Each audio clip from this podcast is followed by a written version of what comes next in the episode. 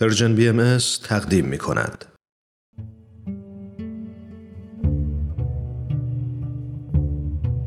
صد پرسش صد پاسخ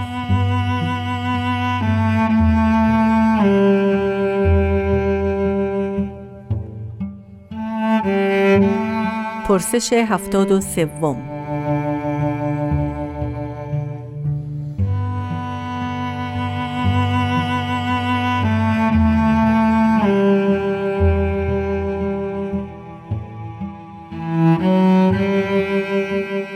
وقتی که پیامبر دیانت بهای ایرانی است بسیاری از آثارش به عربی نوشته شده؟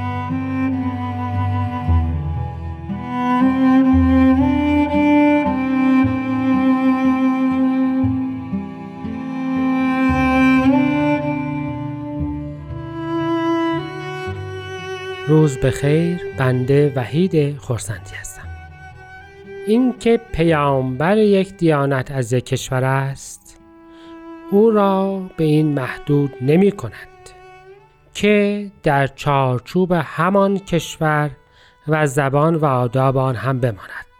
مگر ریاضیدانان ایرانی از اعداد هندی استفاده نمی کنند؟ اعداد ما سیستم هندی است. آیا می‌گوییم که چرا چون خارزمی ریاضیدان ایرانی است از اعداد هندی استفاده می کند؟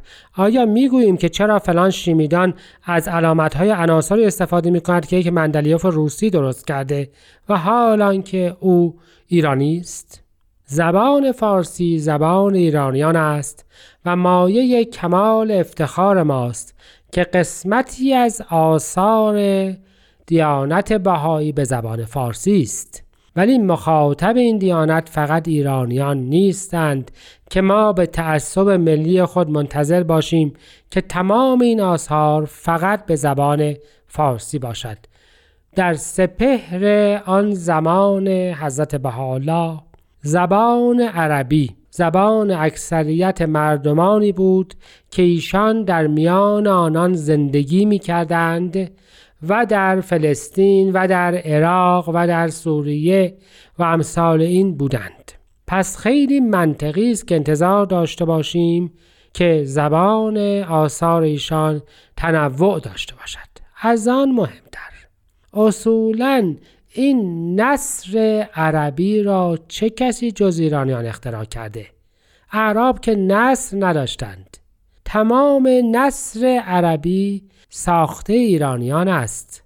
اعراب سنتا شعر داشتند و قرآن کریم روزبه یا ابن مقفع و بقیه با ترجمه کتب ادبی ایرانی به زبان فارسی چیزی را درست کردند که اسمش نصر عربی است. ساخته ما ایرانیان است و باید مایه افتخار باشد که بزرگترین کاتبان عربی ایرانیان بودند پس اگر پیامبر ایرانی یکی از دستاوردهای با ارزش ایرانیان را دوباره از آن استفاده کرده است مایه بسی افتخار و مباهات ما ایرانیان است و ضمنا ادب فارسی با عربی درآمیخته است آیا وقتی دیوان حافظ را باز می کنیم اولین بیت حافظ نیمی از عربی و نیمی از فارسی نیست؟ الا یا ایها الساقی ادر کأسا و ناول ها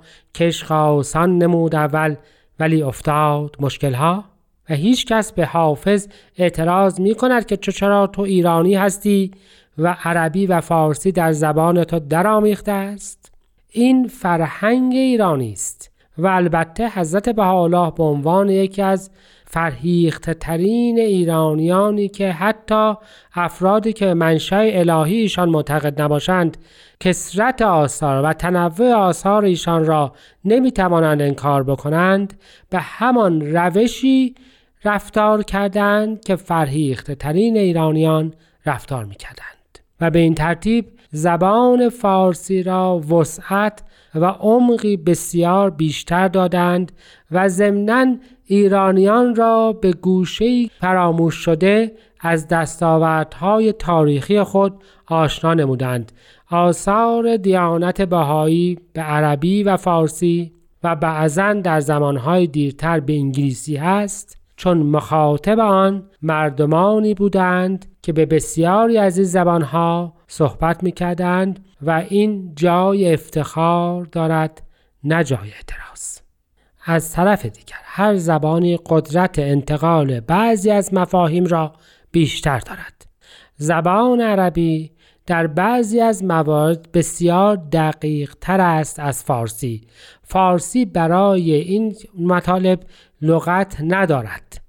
و وظیفه پیامبر کار فرهنگستان نیست که لغت بسازد و به زبانی مطالب خود را بگوید که مردمان نفهمند.